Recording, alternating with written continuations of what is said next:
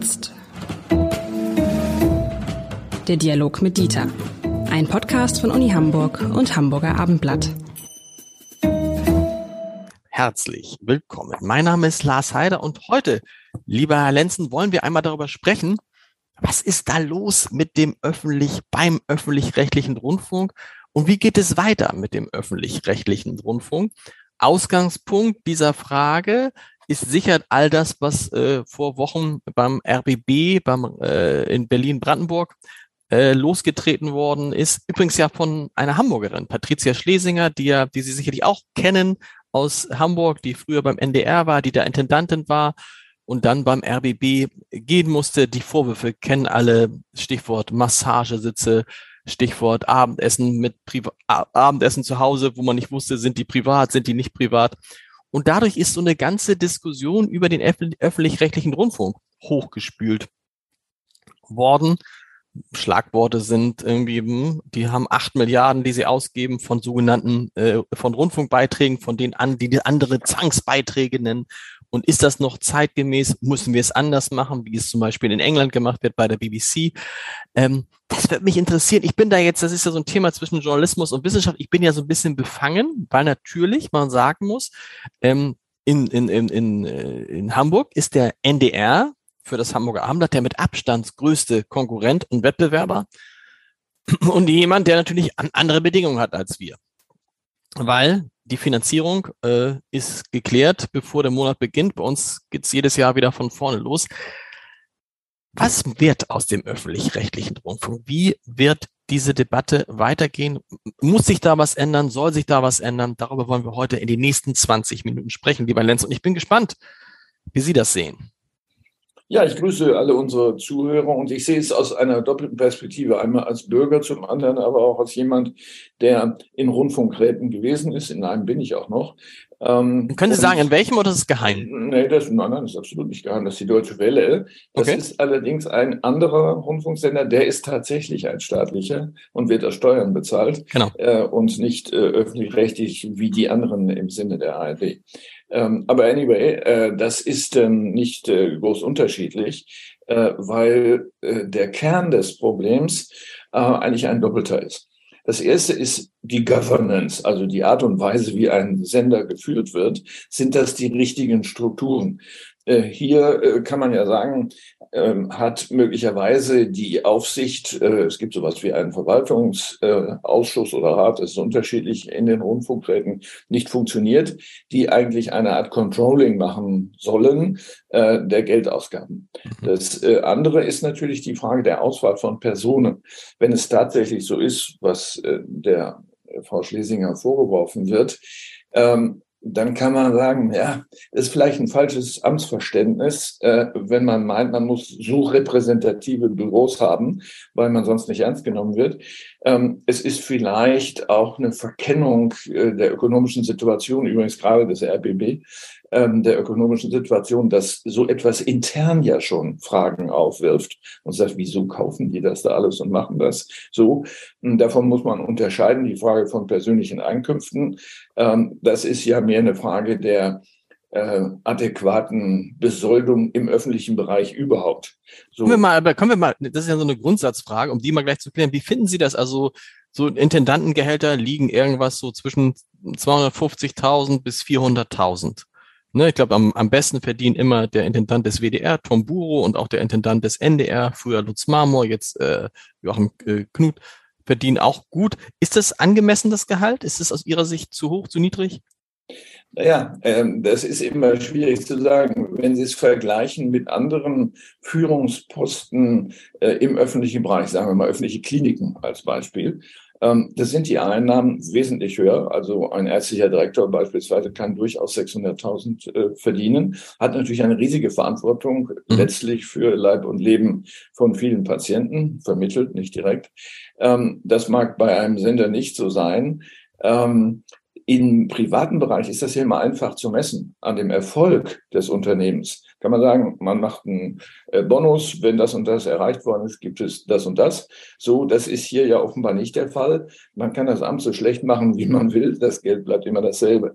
Und ich glaube, das ist schon mal ein Kernfehler. Man müsste sehr viel stärker das von Leistungen abhängig machen. Und das hat ja der RBB genau versucht und hat dafür jetzt böse Kritik geerntet, ne? weil das ja. war der einzige, es war der einzige, die einzige, äh, der einzige Sender in der ARD, wo die Führungskräfte auch einen Anteil ihres Gehalts bekommen haben, und zwar danach, welche Ziele sie erreicht haben. Ja, aber das liegt daran, dass die Betrachtung umgedreht wird äh, nach dem Muster. Und dann haben sie auch noch einen Bonus bekommen. Mhm. Da kann man nur sagen, ja, natürlich sollen sie einen Bonus bekommen, denn sie sollen ja was leisten. Äh, das muss natürlich in Hand gehen, in Hand gehen, damit, dass die Grundbesoldung nicht zu hoch ist, sonst braucht man ja. den Bonus nicht mehr. Also das ist mehr eine Frage der Gestaltung. Da gibt es ja Erfahrungen in allen möglichen Bereichen. Aber erstmal, das ist interessant, dass Sie sagen, auch die leistungsorientiert bezahlen. Also nehmen wir an, wenn einer 400.000 Euro kriegt, sagt man, dein Grundgehalt ist 200.000 Euro und du kannst weitere 200.000 Euro kriegen, aber nur wenn du die und die und die und die Ziele erreichst. Ja, man macht ja Ziel- und Leistungsvereinbarungen genau. dann mit dem Arbeitgeber,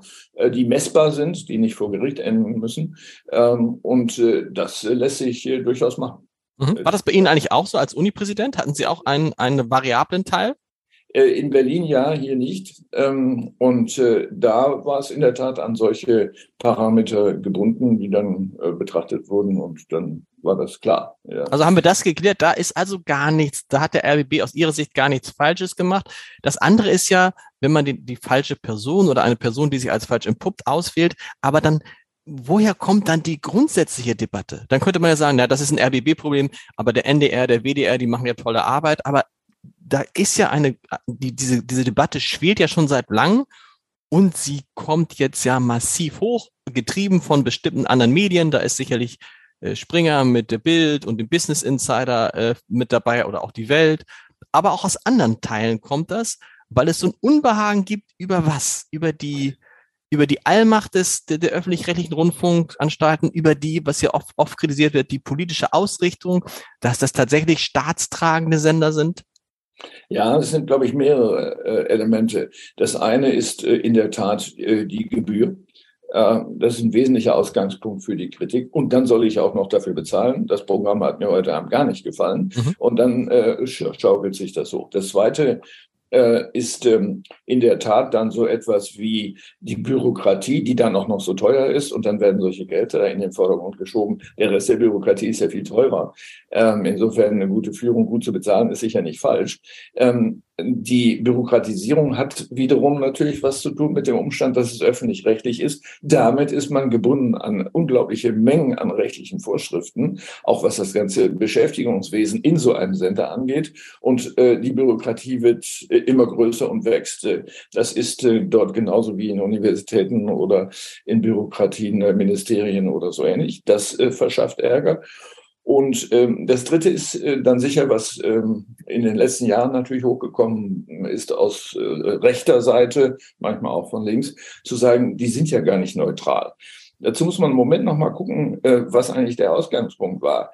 Äh, der Auftrag, äh, den die öffentlich-rechtlichen Sender haben sollen, das war ja eine Idee der Alliierten, das so zu machen, um keinen Zentralsender mehr zu haben mhm. oder nicht alles zu zentralisieren war ja ähm, ein, ein dreifacher Auftrag, nämlich einmal Bildung, zweitens Information und drittens Unterhaltung. Wenn Sie das aufsplittern, dann müssen Sie ja gucken für alle drei Bereiche, sind die tatsächlich, und das ist die Bedingung, staatsfern erstens äh, und zweitens unabhängig. So. Ähm, bei der Bildung äh, kann man sich streiten. Ähm, manchmal haben wir den Eindruck, dass wir politisch belehrt werden sollen. Äh, das lässt sich nicht leugnen, machen natürlich auch Zeitungen, ist klar.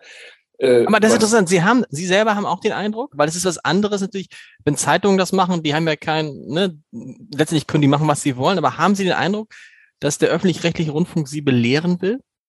Äh, das, der Rundfunk nicht. Also Teile? Es, ja, es gibt Sendungen und sicher auch Moderatoren, Personen, ähm, bei denen man sofort merkt, äh, mir soll eine Parteilinie untergeschoben werden mhm. und ich soll mich in diese Richtung äh, bewegen. Das ist ja klar. Wir wissen ja alle, dass auch die einzelnen Anstalten der einzelnen Bundesländer unterschiedlich politisch orientiert sind, weil ja die Zusammensetzung äh, der äh, verantwortlichen Person selber rum selber wiederum gesteuert wird äh, über, äh, über politische Prozesse. Das kann auch gar nicht anders sein. Aber das heißt nicht, dass man nicht, un, äh, nicht unparteiisch sein könnte. So, das ist das eine. Das zweite Aber es darf ist, ja eigentlich, muss man sagen, wenn der Eindruck ist, das darf ja eigentlich nicht so sein, oder? Das darf eigentlich nicht so sein. Äh, Im Einzelfall äh, wird sich derjenige, der das macht, natürlich immer leicht rausreden können und sagen, wieso, wir haben doch nur berichtet. Aber es beginnt ja mit der Selektivität äh, mhm. dessen, worüber man berichtet, in welchem Kontext man berichtet ähm, äh, und wie häufig bestimmte Themen äh, apostrophiert werden. Also wenn Sie von morgens bis abends über Klima reden, dann muss man sich nicht wundern, dass Sie damit natürlich äh, einem bestimmten Teil des Parteienspektrums eher Vorschub leisten als einem anderen. Jetzt Absolut. könnte natürlich sagen, ja, wieso, das müssen ja alle wissen. Ja, und äh, das ist aber genau das Problem. Äh, das geht auch umgekehrt, das geht in jede Richtung. Äh, das zweite ist Information, das ist genauso. Äh, das, das Interessante ist ja, äh, ein Vergleich der ausgewählten Nachrichten, sagen wir mal, zwischen ZDF und äh, der ARD und vielleicht noch anderen Sendern. Äh, dass sich das dann schon unterscheidet. Bei ARD und ZDF haben Sie manchmal das Gefühl, die haben sich vorher abgesprochen, aber das äh, mag ja dann an den jeweiligen Nachrichten liegen. Ähm, aber das ist ein hoch einflussreiches Instrument. Und das dritte ist die Unterhaltung. Ähm, das finde ich eigentlich das Schwierigste, weil ähm, die Unterhaltung, nehmen wir jetzt an, irgendwelche Serien oder so, wählen ja häufig äh, Content von Drehbuchautoren, die selbst wiederum gesellschaftlich relevant sein wollen. Mhm. Also Krimis mit einer, mit einem bestimmten Akzent, also Wirtschaftskriminalität oder in irgendeine andere Richtung. Ich schätze ja sehr die äh, schwedischen Krimis, wo das nicht der Fall ist. Die sind ja meistens Affektmorde, die man dort äh, sehen kann. Also mit anderen Worten, äh, Sie können über die drei Aufgaben, können Sie natürlich wahnsinnig steuern. Das ist möglich und es ist ja risikofrei. Ähm, denn Sie sind ja als die Macher, nicht als der einzelne Journalist, sind sie ja sozusagen am längeren Hebel.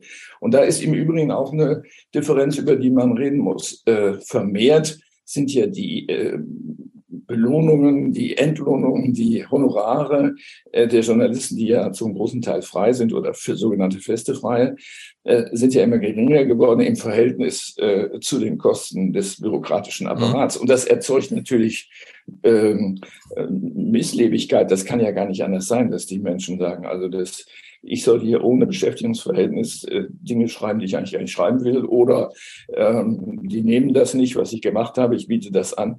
Ähm, das sind, äh, Sie fragen ja nach den Gründen, das sind natürlich auch intern Spannungen, das muss man klar sehen, zwischen dem Verwaltungsapparat und dem Macherapparat, äh, aber auch innerhalb dessen, es gibt wichtige und wenige wichtige Sendungen und so weiter. Das ploppt dann bei einem solchen Ereignis, Schlesinger, ploppt das alles auf einmal hoch und ruft dann den Wunsch hervor, das zu reformieren. So, die Reform kann natürlich nicht darin bestehen, ähm, die ARD abzuschaffen oder das äh, öffentlich-rechtliche Fernsehen, Rundfunk und so weiter. Interessant denke, übrigens, äh, bevor wir das sagen, es geht immer um ARD, ne? Keiner spricht über das ZDF. Das ist richtig, äh, genau, dem mal vorgeworfen wurde, ein Staatssender zu sein, als Adenauer und, und, äh, daran gearbeitet hat. Und warum? Ich meine, ich habe ich hab, ich hab das ja gerade in der Recherche für mein Buch über Markus Lanz äh, äh, mit, mitbekommen.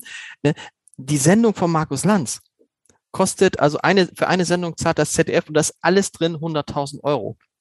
Das ist ungefähr ein Drittel dessen, was die ARD für eine Sendung von Anne Will bezahlt.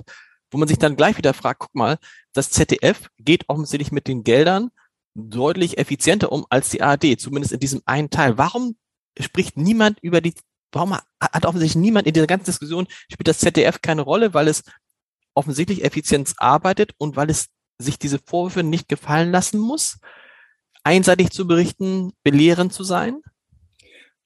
Ich glaube, äh, ein Element ist der Umstand, dass das ZDF natürlich homogener ist. Die haben keine internen Wettbewerber, währenddessen die ARD ja ein Verbund ist, wo zwischen den einzelnen Anstalten natürlich ein Wettbewerb entsteht, schon allein um die Anteile äh, des Geldes, was man äh, da braucht. Ähm, da entstehen natürlich viel mehr Reibereien, das ist ja vollkommen klar.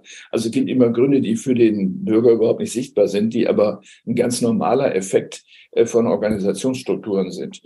Ähm, aber äh, trotzdem nochmal ein Wort zu der Frage, was soll denn geschehen? Natürlich braucht es eine Reform, das ist klar, eine Reform der Governance äh, und äh, möglicherweise auch äh, des, dessen, was man als Content Providing bezeichnet. Also welche Inhalte sollen denn eigentlich äh, auf den Schirm oder äh, ans Ohr gebracht werden? Und das muss dann von wem? Also wer muss das? Das wer, ist der wer, wer, schreibt, wer schreibt das dann vor? Die Entscheidungen liegen natürlich äh, letztlich bei der Intendanz, aber nicht im Detail, bei der Programmdirektion und dann in untergeordneten ähm, Strukturen. Die Frage ist mehr, wer kontrolliert denn eigentlich, was da gemacht wird? Und ich glaube, dass an der Stelle äh, eine Fiktion besteht, dass, und das hat man ja auch in diesem Fall Schlesinger gesehen, dass dem Rundfunkrat Aufgaben übertragen werden und Möglichkeiten zugetraut werden, die ihm niemals zur Verfügung stehen. Mhm. Also nehmen wir die ökonomische Seite. Um ein Budget, um eine Jahresbilanz prüfen zu können, äh, brauchen Sie einen Apparat. Das können Sie nicht als einzelne Person machen, ob da geschummelt worden ist. Das, das, sind, das sind alles ehrenamtlich Tätige, richtig? Ja, natürlich. Äh, ja. Das wird ja nicht bezahlt. Äh, also ich mache das auch ehrenamtlich. Ich bin beispielsweise äh, bei der Deutschen Welle als Vertreter der Deutschen Hochschulrektorenkonferenz, denn das sind ja die gesellschaftlichen Mächte, die sich dort abbilden mhm. sollen und die Wissenschaft ist ein solcher. Die Idee ist eigentlich in diesem Fall, dass die Wissenschaft oder Kultur oder was immer der Fall ist, Einfluss nehmen kann kann auf die Inhalte und sagen kann, aber ihr müsst jetzt mal mehr machen äh, in Sachen Opern, um irgendetwas zu sagen. Ähm, eine, einen solchen Satz können Sie formulieren und äh, dann wird man Ihnen sagen, ja, das ist überhaupt eine gute Idee und das war's.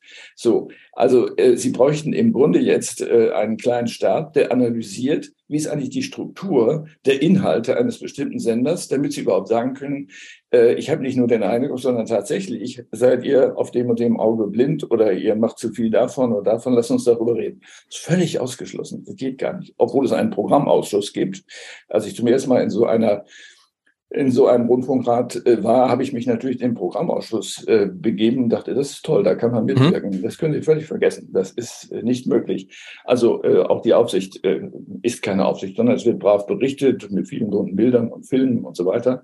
Und dann ist man am Ende der Möglichkeit. Das ist einfach so. Da wird man etwas machen müssen und man muss Geld in Rundfunkgeräte stecken, äh, in, ja, in Rundfunkgeräte ja. stecken, die überhaupt dann die Möglichkeit haben zu prüfen. Was spricht dagegen, in England deutet es sich an. In England werden die Rundfunkbeiträge für die BBC in den nächsten zwei Jahren eingefroren und dann heißt es, danach ist, könnte es auch mal sein, dass es diese Beiträge gar nicht mehr gibt. Was spricht eigentlich dagegen, mal zu sagen, wir sind jetzt irgendwie Jahrzehnte nach dem Krieg, wir können uns nicht darüber beklagen, ähm, in Deutschland ähm, zu wenig Medien zu haben. Im Gegenteil, weltweit, im Weltvergleich sehen wir da sehr gut aus wir lassen das mal mit den Beiträgen und gucken mal, was sind die Leute freiwillig bereit zu bezahlen. Ich finde, äh, das sage ich auch ehrlich, also ja, vielleicht würde ich jetzt nicht diese 18 Euro, aber für 15, 10 Euro würde ich doch locker bezahlen dafür. Das ist doch ein tolles Angebot, was da kommt. Warum ist das keine Alternative? Einfach mal von vorn anzufangen und sagen, es gibt die Beiträge nicht mehr und jeder, der NDR, äh, jeder, der äh, ARD und ZDF haben will, muss dafür Summe X bezahlen? Bei solchen radikalen Reformen haben Sie ja immer das sogenannte Übergangsproblem.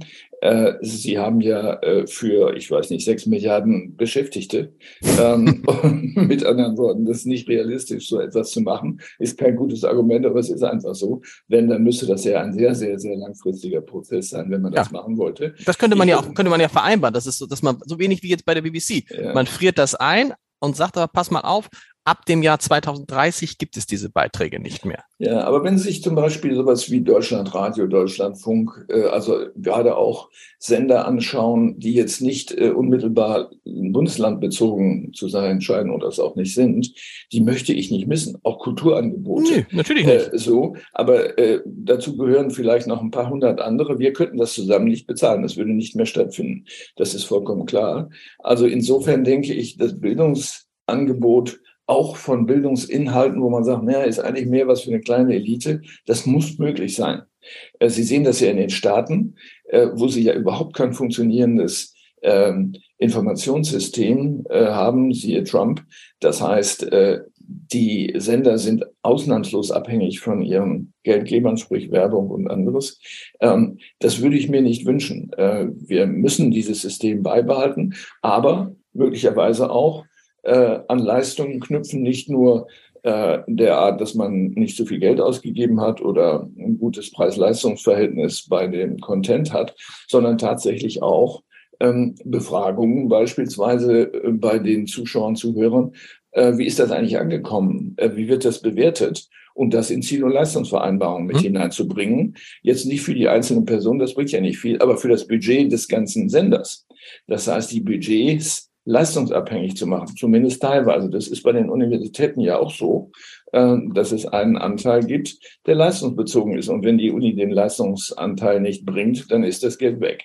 Oder man ah, muss es sogar zurückzahlen. Aber wir können auch abschließend festhalten, der öffentlich-rechtliche Rundfunk ist too big to fail, ne? weil er so groß ist, weil so viele Menschen da beschäftigt sind, weil es um so viel Geld geht, kann man das, das, das äh, Konzept, nachdem er funktioniert, zwar verändern, aber komplett auf den Kopf stellen kann man es nicht. Das wird so nicht möglich sein, aber ich glaube, es ist auch nicht wünschenswert, das so auf den Kopf stellen zu wollen, äh, dass die Sicherung von Bildungs- und Informations- und Unterhaltungsinhalten, äh, die nicht populistisch sind, dass diese Sicherung nicht mehr gelingt. Das darf nicht passieren. Lieber Lenzen, vielen Dank. Auch ein Thema, was uns verfolgen wird. Wir hören uns nächste Woche wieder. Bis dahin. So ist es. Bis dann.